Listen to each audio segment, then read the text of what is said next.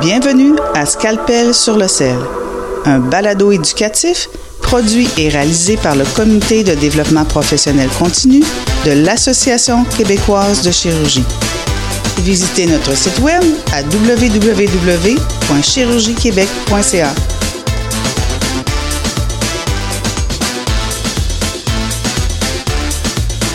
Bonjour à tous, mon nom est André Bégin du comité de développement professionnel continu de l'Association québécoise de chirurgie. Bienvenue à cet épisode du balado intitulé Scalpel sur le sel qui traitera de hernie hiatale.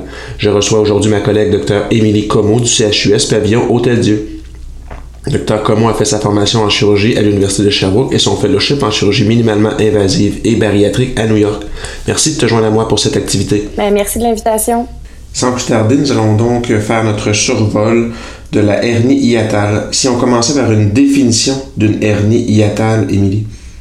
Mais en fait, la hernie hiatale, ça se définit par la protrusion de toute structure intra-abdominale autre que l'œsophage dans la cavité thoracique via finalement un élargissement de l'hiatus diaphragmatique. OK. Est-ce que c'est un problème fréquent? Ben, c'est effectivement très fréquent. Euh, surtout, on va y revenir plus tard pour les hernies hiatales de type 1.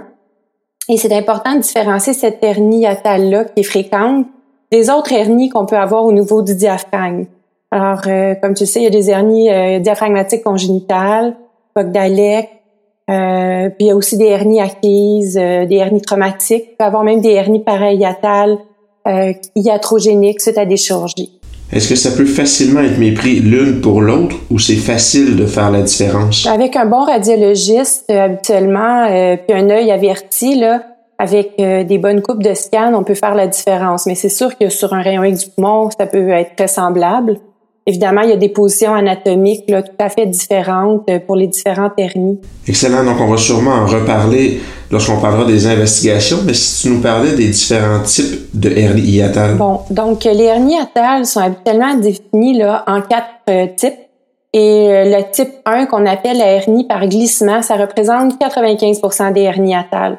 C'est vraiment une jonction là, euh, céphalade de la jonction gastro-œsophagienne dans le thorax mais il y a une conservation là, de l'alignement euh, longitudinal de l'œsophage et de l'estomac, puis le fundus, lui, reste en intra-abdominal. Donc, euh, évidemment, euh, ça, ça peut être vu assez fréquemment, là, tous les, les chirurgiens gastroentérologues qui font des, des gastroscopies. C'est sûr aussi que la gastroscopie, ça peut être un effet là, qui, il y a quand même une condition où on promouvoit peut-être des fois des efforts, mais on voit là, que certains patients peuvent avoir leur jonction gastro-œsophagène dans le thorax. Et euh, cette condition-là euh, peut être tout à fait asymptomatique. Les autres types euh, d'hernie les 2, 3 et 4, peuvent être regroupés là, sous le terme de hernie paraésophagienne, mais habituellement, la hernie paraésophagienne classique, c'est la type 2. La type 2, c'est la hernie par roulement. Et là, le, fond, le fundus est en intrathoracique, mais la jonction gastro-œsophagienne reste en intra-abdominal. C'est quand même une hernie rare. La type 3, c'est une hernie mixte. À ce moment-là, à la fois le fundus et la jonction gastro-œsophagienne sont en position intrathoracique. Euh, puis là, ce type-là, c'est le type le plus fréquent des hernies de type paraésophagienne. Donc, quand j'inclus les 2, 3, 4, c'est vraiment la type 3 la plus fréquente. la dernière, ben, c'est ce qu'on appelle le type 4, une hernie hiatale qui contient aussi une autre structure à part l'œsophage et l'estomac. Et euh, ça va être euh, aussi euh, banal que de l'épiplomb.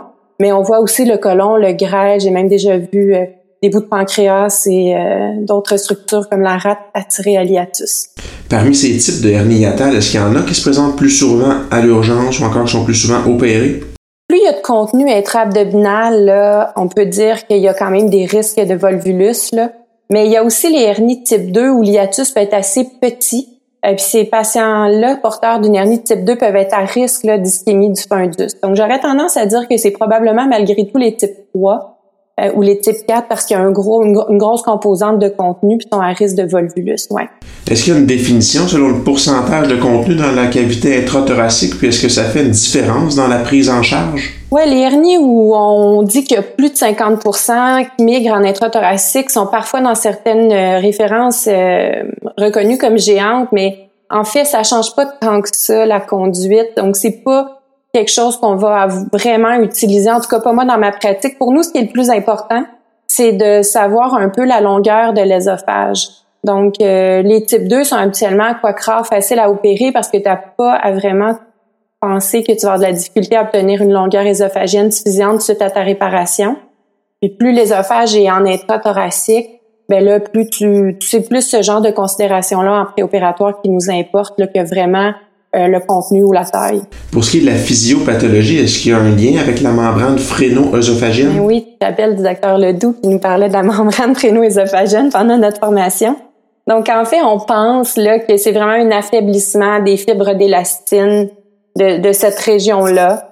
Euh, on pense quand même que c'est surtout des conditions acquises, mais il y a aussi des rapports là, de, de cas familiaux. Euh, on pense quand même que les, hernies paraésophagiennes, puis comme je te disais, à partir de maintenant, on va dire paraésophagiennes pour les 2, 3, 4, les types 2, 3, 4. Mais on pense que ça provient aussi probablement de l'évolution de certaines hernies atales de type 1, mais aussi on pense que ça peut être des changements anatomiques associés avec le vieillissement, euh, les maladies dégénératives de la colonne, etc. En fait, on voit beaucoup de femmes, en tout cas moi, je vois beaucoup plus de femmes dans ma pratique et surtout des 65-85 ans qu'on va opérer là, pour euh, des hernies paraésophagiennes. Puis au niveau des références, les patients viennent à toi parce qu'ils ont des symptômes de reflux, de difficulté à avaler, mais c'est plutôt l'endoscopiste qui a constaté une béance? Oui, c'est drôle parce qu'effectivement, euh, ça peut être parfois nos, nos collègues gastroentérologues, mais aussi nos, les internistes, les cardiologues et les pneumologues qui nous réfèrent les patients. Euh, les hernies atales de type 1, dont on va pas beaucoup parler aujourd'hui, ça va être les patients qui, qui vont se présenter avec des symptômes de reflux. Donc, la hernie atale de type 1, c'est un facteur de risque pour euh, avoir euh, du reflux sans plus. Donc, le patient peut avoir soit une hernie atale asymptomatique ou être un reflueur, donc pyrosis, régurgitation. par contre, nos patients avec hernie paraésophagienne vont avoir moi, je trouve rarement des symptômes de reflux, peut-être parce qu'ils sont déjà sous IPP souvent. Là, à ce moment-là, ces symptômes-là sont déjà résolus. Mais on va surtout les voir pour euh, des blocages alimentaires, de la satiété précoce, des vomissements, euh, des douleurs rétrosternales, d'où euh, l'implication de nos collègues internistes. Puis aussi euh, des, des, symptômes thoraciques le compressifs, là, donc de l'essoufflement, des fois aussi des douleurs dans le dos. Donc, euh, on voit que, que, les patients, on s'éloigne finalement des symptômes digestifs purs. Puis on a des patients qui peuvent avoir une combinaison de tout ça ou seulement les symptômes restrictifs au niveau thoracique et les douleurs. Le volvulus, est-ce que c'est quelque chose de fréquent? Est-ce que ça arrive d'opérer ça en urgence, une hernie à Bien, on, on, a tous entendu parler de la triade de Borchardt. On en voit quelques-uns. Alors, euh, des patients qui se présentent là, avec euh, habituellement des douleurs épigastriques puis des efforts de vomissement inefficaces, puis on dit qu'on fait finalement le, le diagnostic par l'incapacité de descendre un levine. Euh, dans ces cas-là, il n'y a pas nécessairement urgence d'opérer la hernie atale, mais il y a certainement urgence de réduire le volvulus. Donc, soit par endoscopie d'abord, puis ensuite par une chirurgie semi-élective. Euh, il faut quand même savoir que ces volvulus-là aigus sont quand même différents des volvulus chroniques. De plus en plus, des radiologistes peuvent décrire sur des scans des hernies atales volumineuses avec une composante de volvulus chronique, mais s'il n'y a pas d'obstruction, ça n'a pas la même signification. Ça ne veut pas dire que le patient est peut-être pas un peu plus à risque de complications, mais certainement qu'il n'y a pas la même urgence. Est-ce que c'est plus fréquent le volvulus mésentérico-axial? Bonne question. Je ne sais pas. Je dirais que le, que le organo-axial, on le voit plus fréquemment, je pense, parce que le mésentérico-axial, c'est celui où, où finalement le, le pilar va se replier vers le haut, puis je pense que dans ces conditions-là, il y a un petit peu plus de risque de causer une complète. Est-ce que c'est faisable de les réduire quand même en endoscopie ou c'est seulement pour les mésentérico-axiales? Non, euh, c'est sûr que la contre-indication à la réduction endoscopique, euh, c'est euh, c'est la, présence d'une ischémie, mais parfois juste le fait de finalement laisser l'estomac au repos, le mettons en endoscopie, insérer un levine le plus loin possible, réduire, je dirais, voyons, aspirer le contenu d'air et de liquide. Euh, des fois, ça va être assez pour que l'estomac se repositionne un peu plus anatomiquement. Des fois, même ce qu'on va avoir tendance à faire, c'est le faire en deux étapes. Le gastroentérologue ou le chirurgien, s'il est à l'aise, peut faire la, la gastroscopie de décompression, s'assurer qu'il n'y a pas l'air d'avoir d'ischémie. Souvent, à ce moment-là, souvent les patients peuvent avoir aussi une imagerie euh, euh, de type tomographie, puis on sait qu'il n'y a pas de suspicion d'ischémie. Laisser le vin, faire son travail, retourner le lendemain puis euh, s'assurer finalement qu'on on doit être capable de passer jusqu'au duodénum éventuellement pour confirmer qu'on a bien réduit le volvulus. Donc, de façon générale, c'est plutôt rarissime qu'on aura opéré un patient dès son arrivée à l'urgence. Oui, moi je dirais que la plupart du temps, on peut faire ça de façon semi-élective. il reste les cas où il y a de la nécrose puis de l'ischémie où là, on n'a pas le choix.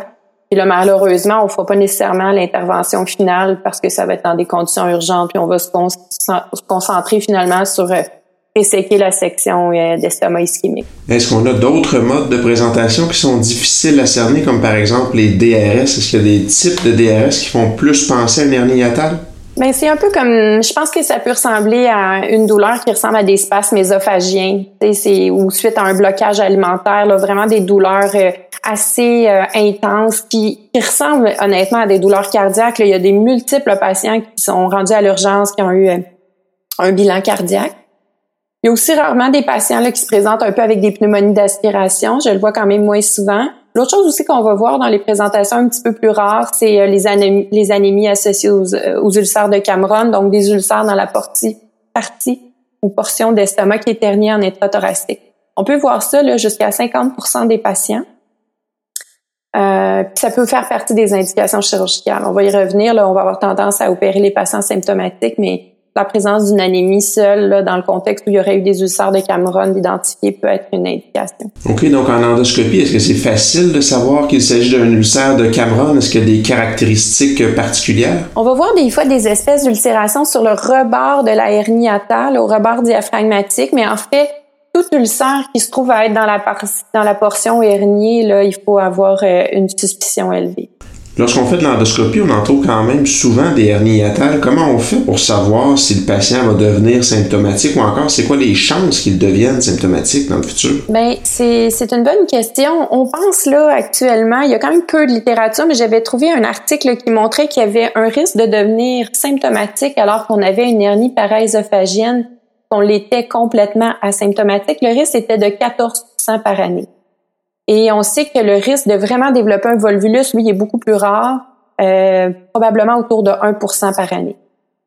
Mais étant donné que le risque d'opérer, excuse-moi, j'ai l'impression que je t'ai coupé, mais le risque d'opérer en urgence peut être très élevé, c'est là euh, où on, on convient qu'habituellement, à partir du moment où un patient va être symptomatique, on va lui suggérer une opération si son risque chirurgical est, raisonnable.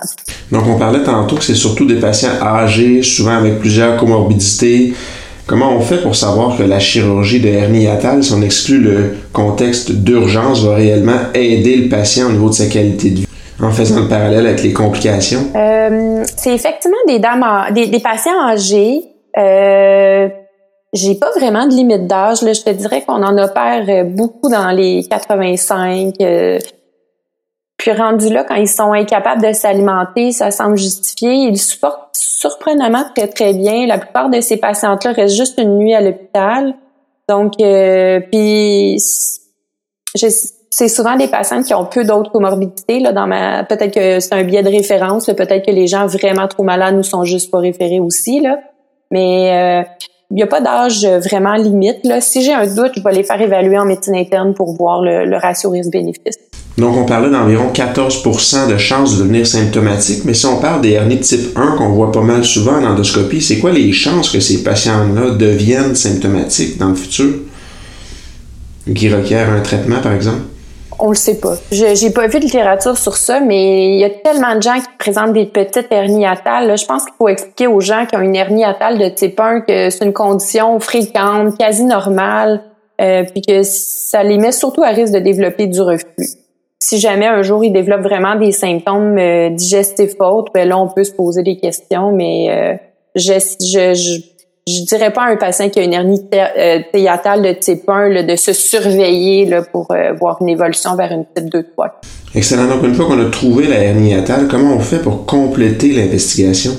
Ben, comme on le disait tantôt, là, ça va arriver qu'on va faire le diagnostic sur une radiographie abdominale, une radiographie pulmonaire, un, un scan thoracique ou abdominal, mais euh, pour bien euh, faire euh, le diagnostic, on va habituellement faire une gastroscopie pour permettre finalement d'identifier le type de hernie puis aussi éliminer la présence d'une lésion autre. puis un repas barité. manométrie, lui, va nous permettre de bien évaluer la taille de la hernie hiatale, la position de la jonction euh, gastro-ésophagienne par rapport euh, au diaphragme. Puis on va faire habituellement euh, ce test-là avec du barium là, parce qu'il y a toujours un risque potentiel d'aspiration. C'est vraiment pour la plupart des chirurgiens là, un examen essentiel pour bien évaluer, comme on le disait tout à l'heure, la longueur ésophagienne.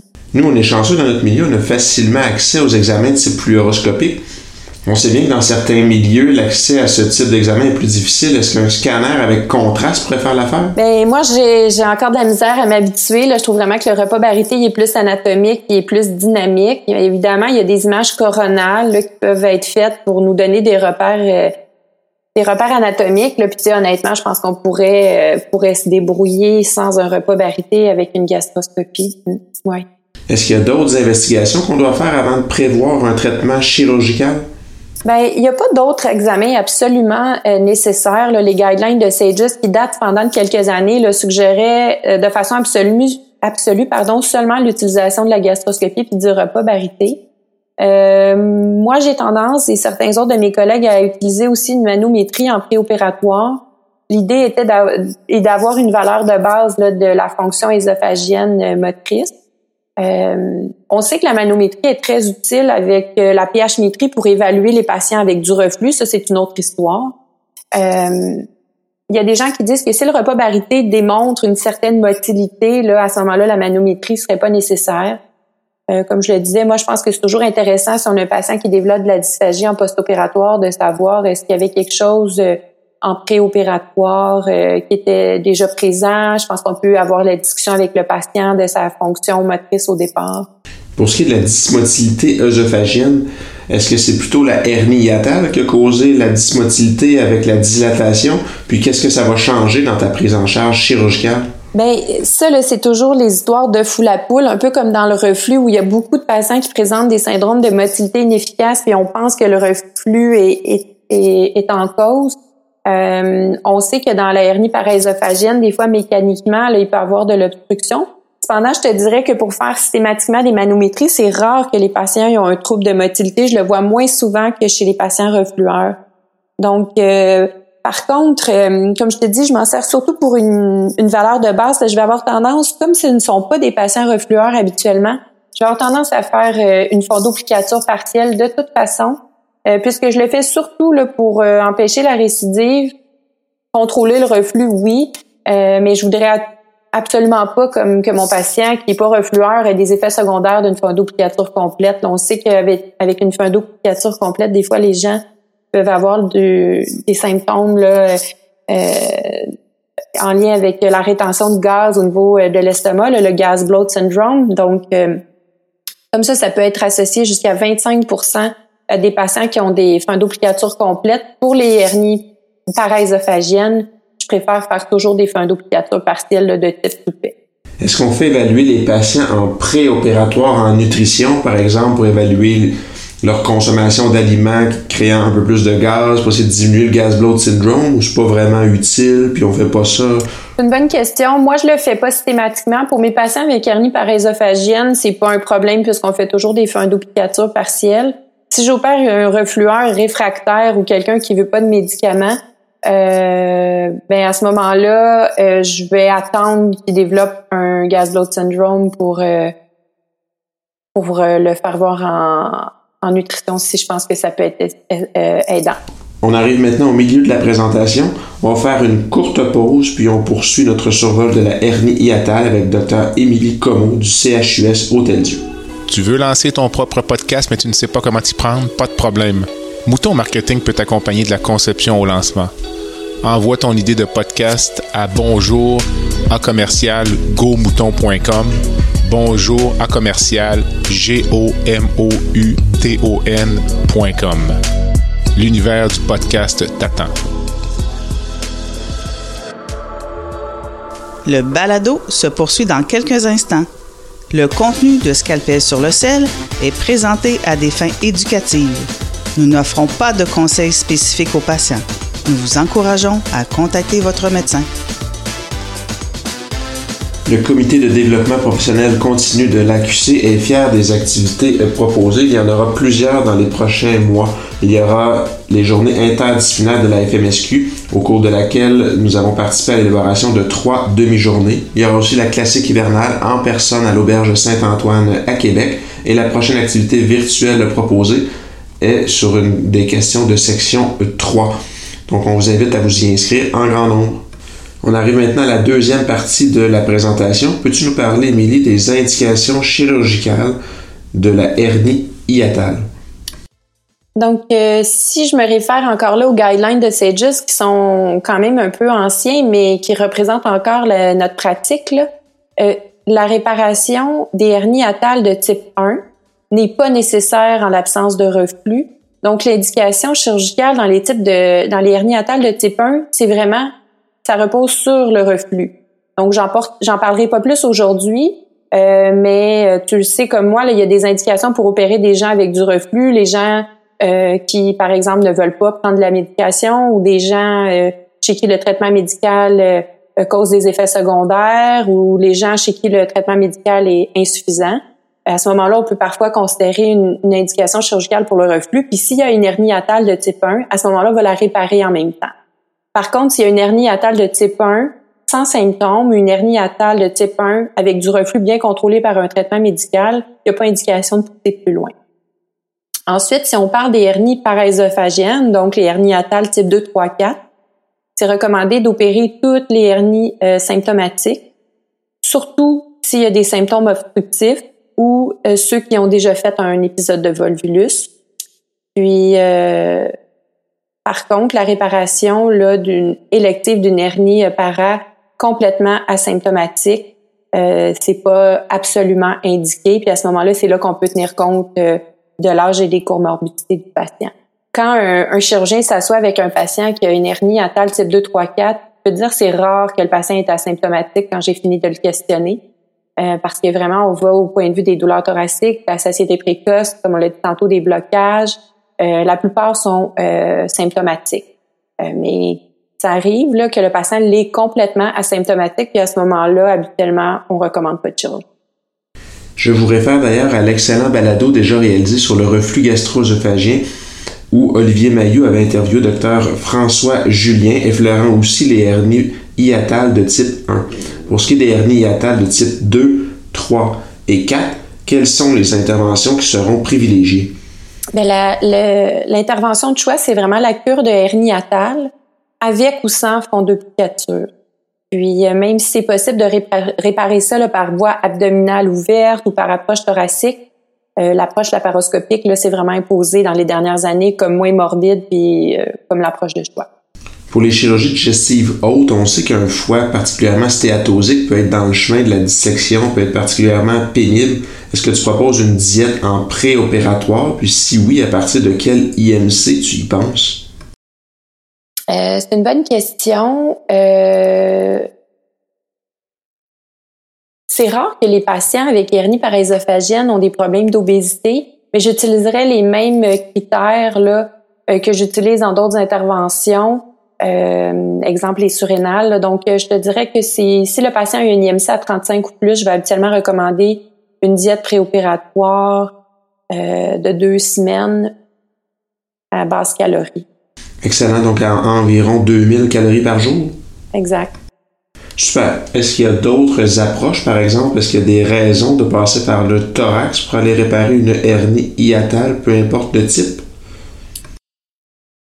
Écoute, euh, il y a sûrement certains chirurgiens thoraciques qui considèrent euh, encore que c'est leur approche de choix. Peut-être que ça peut être considéré dans des récidives, mais je pense que pas mal tout le monde s'entend pour dire que l'approche de choix, c'est l'approche laparoscopique, surtout pour les hernies primaires.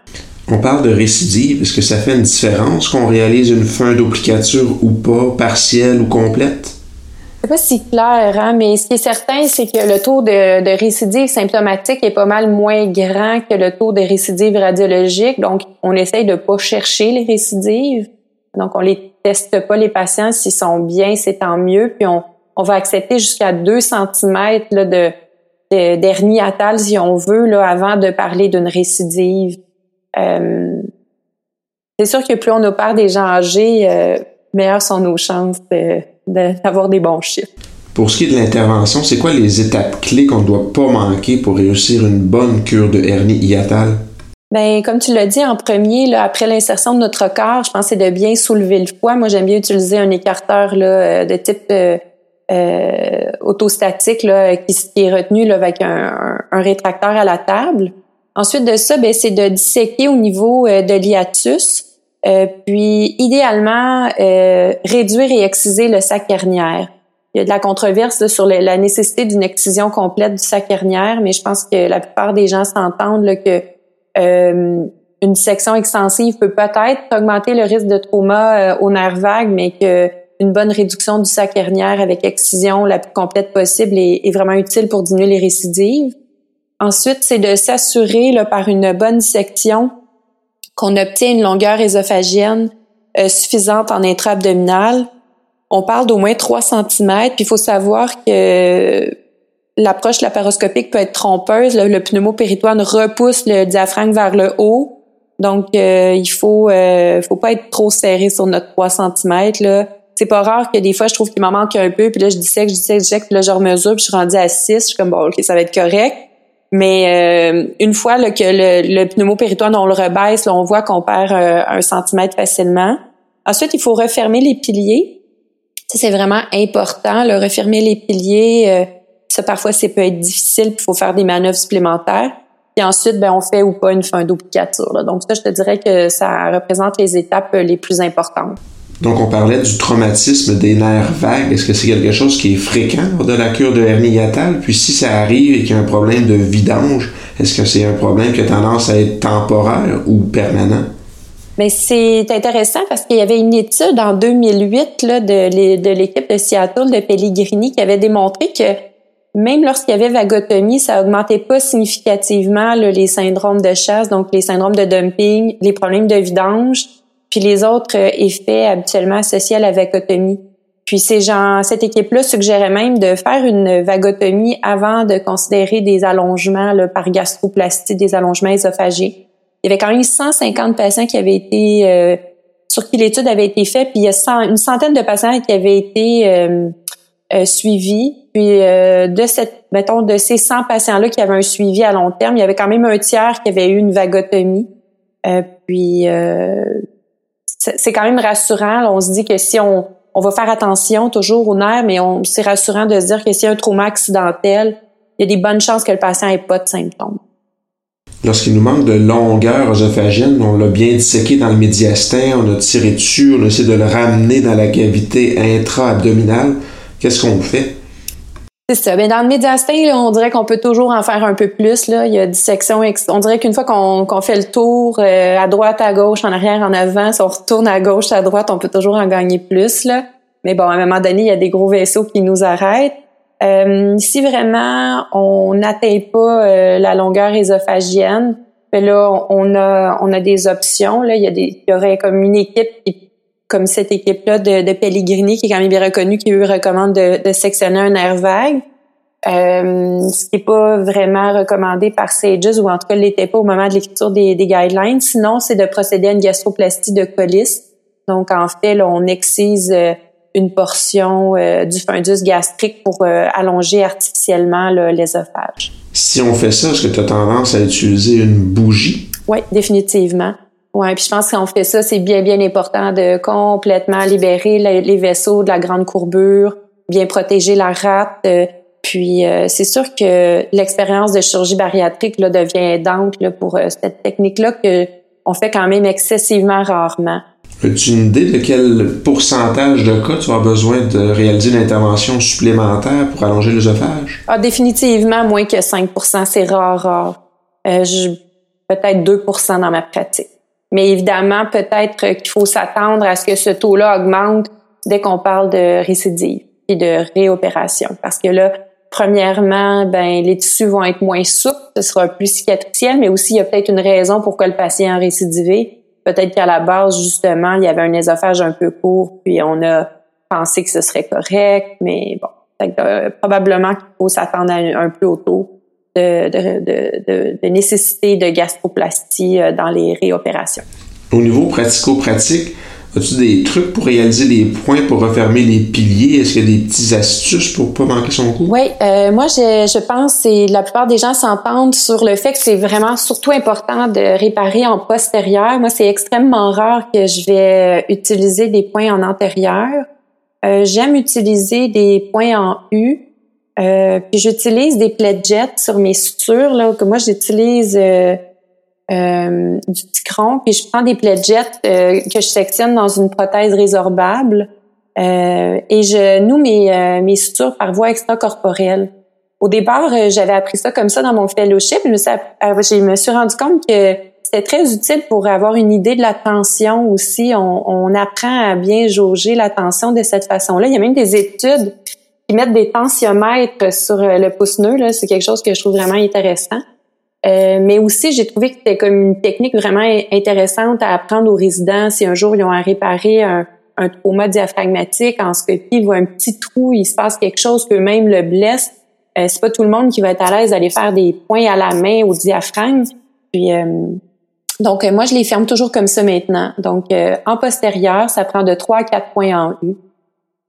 Et des fois je vais ajouter un petit point en antérieur, mais c'est rare. Là. Je le fais juste si je trouve que vraiment l'œsophage prend une courbe qui devient pas naturelle. Est-ce qu'il y a une place pour les prothèses dans la cure d'hernie ou pas vraiment? C'est vraiment super controversé. Là. Euh, il y a des études qui ont montré en fait que ça diminue les récidives précoces, mais pas les récidives à long terme. Euh, moi, j'en utilise la plupart du temps, mais une prothèse résorbable. Euh, mais je pense pas que c'est nécessaire. Pour ce qui est de la fin d'applicature dont tu parlais tout à l'heure, est-ce qu'il y a une différence entre l'affaire antérieure ou postérieure ou il n'y a pas réellement de différence à ce moment-là?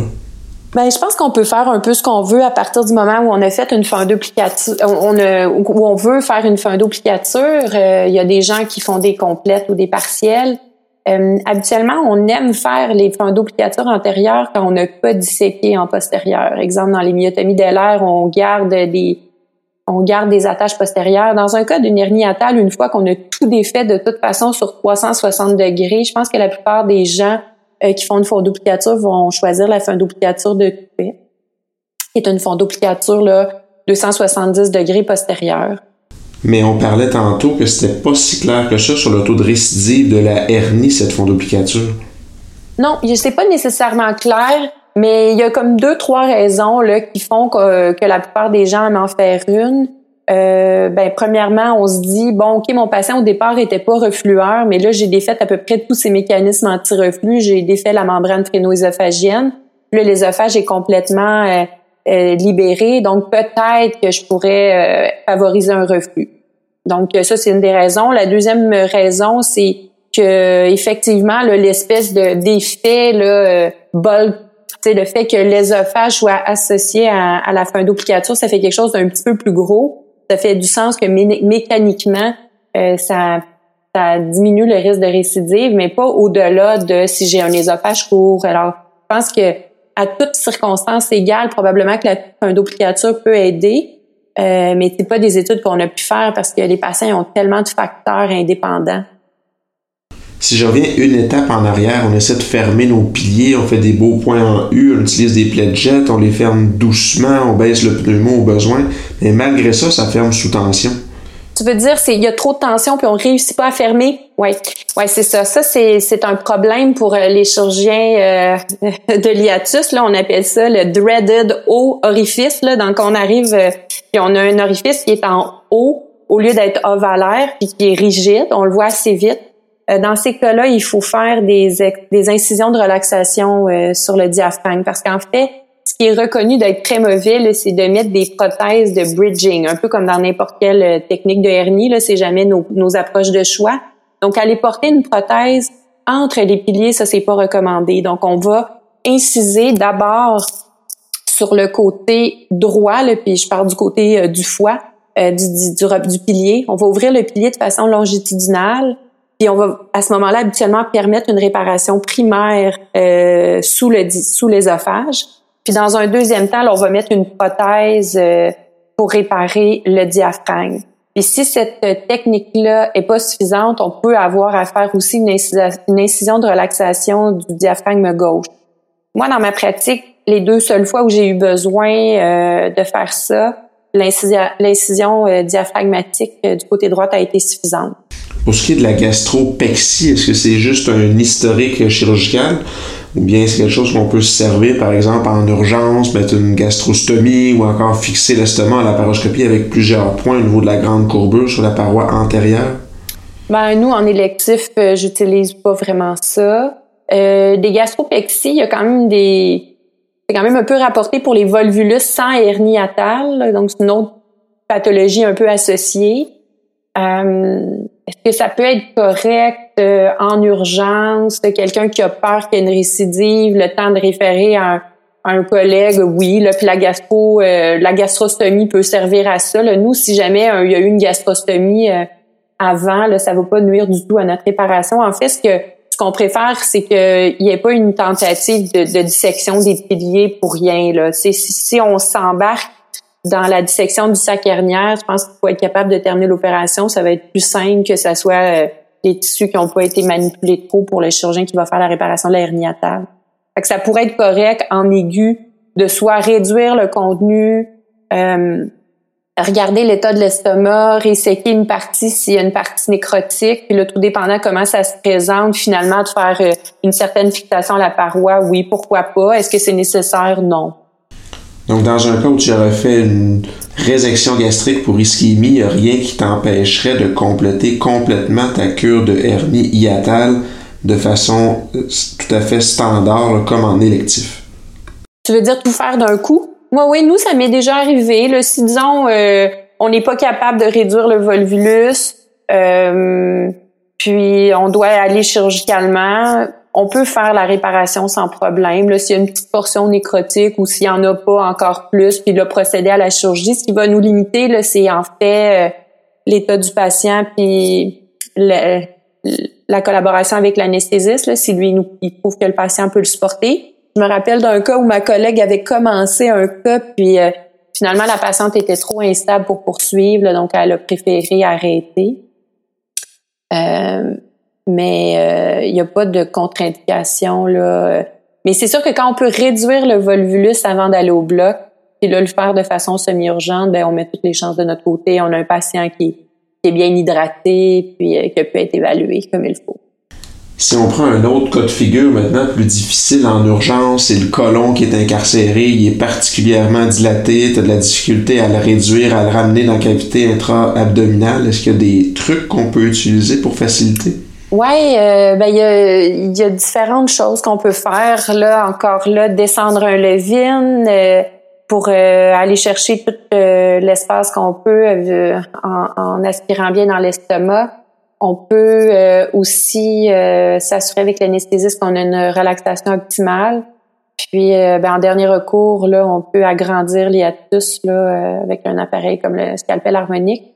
Je me rappelle d'une fois une patiente en choc, mais c'était sur une hernie atale, parahiatale, un traumatisme qui avait été fait pendant une ésophagectomie probablement. Puis l'orifice avait grossi au fil du temps, puis il y avait euh, deux mètres de grêle, puis une bonne partie du colon transverse dans le thorax. Il avait fallu agrandir euh, l'orifice pour pouvoir permettre une réduction. Donc, euh, ça peut se faire aussi si c'est l'orifice hiatal. Lorsqu'on a besoin d'ouvrir les piliers au scalpel harmonique, justement, est-ce qu'il y a un endroit qui est plus sécuritaire à utiliser? En antérieur, là, je pense que c'est là que c'est le plus safe. Là, en antérieur, un peu à droite, mais avec grande précaution. En post-opératoire, est-ce qu'il y a des précautions particulières, par exemple, pour la nausée? On a souvent un contrôle intensif de la nausée. Mais c'est probablement juste d'avoir une bonne discussion avec ton anesthésiste pour euh, espérer que ton patient au réveil fasse pas d'importants efforts euh, de vomissement. Donc, un traitement agressif des nausées, des vomissements avec du Zofran. Euh, puis, moi, habituellement, je laisse les patients prendre une diète liquide dès, dès leur réveil et je les mets à jeun à minuit pour faire un repas barité au matin euh, ce repas barité-là me permet surtout là, de m'assurer qu'il n'y a pas de récidive précoce. J'ai déjà eu une patiente qui avait une récidive en post-op immédiat. Euh, mais surtout pour avoir une image de base euh, au suivi du patient, s'il redéveloppe des symptômes, mais au moins je sais de quoi on, est parti, puis je peux voir une évolution. ensuite, j'ai tendance à mettre les patients à la diète molle, une diète purée en fait pendant trois semaines. Donc, tu, tu me demandais tantôt, est-ce que je les fais rencontrer par une nutritionniste? Non je leur dis de tout mettre dans le blender ou des choses très très molles pendant trois semaines. Encore une fois, pour pas qu'il y ait de blocage alimentaire puis d'effort de vomissement, mais aussi parce que on sait que l'édème va être maximal à deux semaines. Donc, si les patients commencent à manger un peu trop rapidement, ben là, il y en a des fois que ça va être difficile au bout de deux semaines, puis là, on pourrait se ramasser avec euh, un impact alimentaire, un blocage, d'effort de vomissement qu'on veut éviter. Et euh, après ça, je les laisse s'alimenter. Après leurs trois semaines de purée, là, ils peuvent réintégrer la diète normale en mastiquant bien. Les patients savent habituellement c'est quoi les aliments difficiles, le pain frais, le poulet. Euh, donc, je leur dis toujours en face qu'on garde la sandwich au poulet pour la fin. Quand je les revois après un mois, c'est ça, excuse-moi, il y a deux types de patients. J'ai les patients hyper anxieux là, qui ont à peine euh, mangé une, petite bouchée euh, de toast grillé là, après leur purée, puis j'ai des patients qui ont déjà mangé un hamburger. Fait que ça me sert un petit peu à, à les, à les, à les différencier. Là, ceux qui ont déjà mangé un hamburger, habituellement, je leur donne congé. Puis les plus prudents et anxieux, des fois, je vais leur refaire un, un suivi téléphonique pour m'assurer qu'ils mangent bien. Pour la diète post-opératoire, à ce moment-là, est-ce que ça ressemble un peu à la diète post-gastroplastie verticale? Ben, c'est les quantités qui sont pas les mêmes, par exemple. C'est sûr que dans la chirurgie d'obésité, on va rester avec beaucoup plus des purées, euh, avec des petites, petites quantités, là, parce qu'on est en perte de poids, puis le, le réservoir gastrique est beaucoup plus diminué. Dans la, dans la chirurgie d'hernie parésophagienne, il y a quand même un estomac qui est un petit peu diminué en volume, là, et euh, souvent, je vais recommander aux patients de manger six fois par jour, mais je ne vais pas accentuer sur les volumes maximaux. Ils vont pouvoir aller, euh, les volumes maximaux, pardon, vont pouvoir aller selon leur tolérance. Est-ce que les patients doivent s'attendre à une certaine perte de poids en post-opératoire d'une hernie? Ça peut arriver, là, ça peut même être jusqu'à 5 à 10% mais pas toujours. Moi, je trouve que c'est très variable qui est vraiment drôle, c'est que beaucoup de patients vont remarquer beaucoup plus de flatulence. Là, donc, les madames trouvent ça bien drôle quand je leur dis en préopératoire qu'il faut s'attendre à ça. Je sais pas si c'est le fait qu'en pré-op, les gens ont beaucoup plus d'éructation qu'ils pensent, mais en post-op d'une hernie parésophagienne, les, les gens le disent, ils ont beaucoup plus de gaz intestinaux. Pour la récidive, est-ce qu'on doit la rechercher ou on attend plutôt que le patient revienne à la clinique avec des symptômes, par exemple, de reflux, de dysphagie, euh, d'inconfort ou autre? Bien, on pense que les facteurs de risque, c'est probablement l'obésité, puis aussi euh, la taille de la hernie atale initiale, probablement en lien, comme je t'ai expliqué, avec la longueur de l'ésophage initial. Euh, mais non, je pense que le mot d'ordre est de... C'est ça, on cherche pas. On attend que les symptômes reviennent.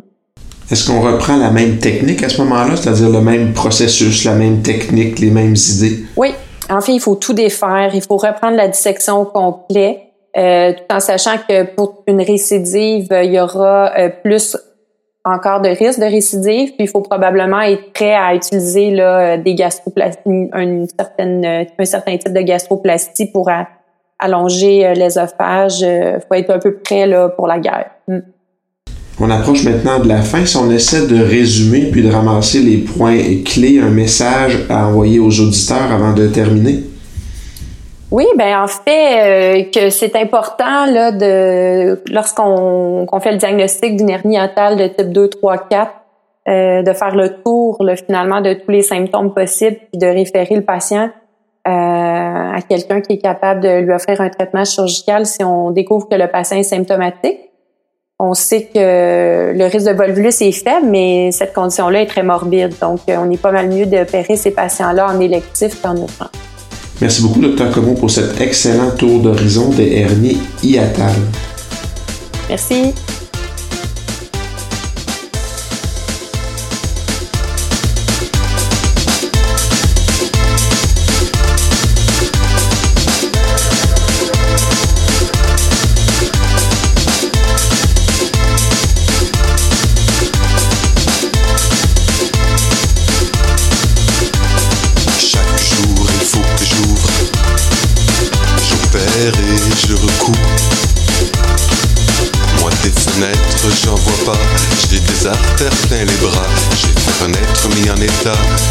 y'en a pas deux comme moi. Je voulais avoir la gloire. Je vis dans le bloc opératoire. Je voulais avoir la gloire. Je vis dans le bloc opératoire. Oui, je brandis mon bistouri, oui. Je brandis mon bistouri, oui. Je brandis mon bistouri, oui.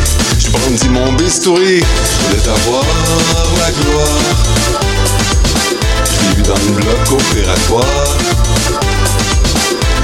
savoir la gloire. Je l'ai vu dans le bloc opératoire.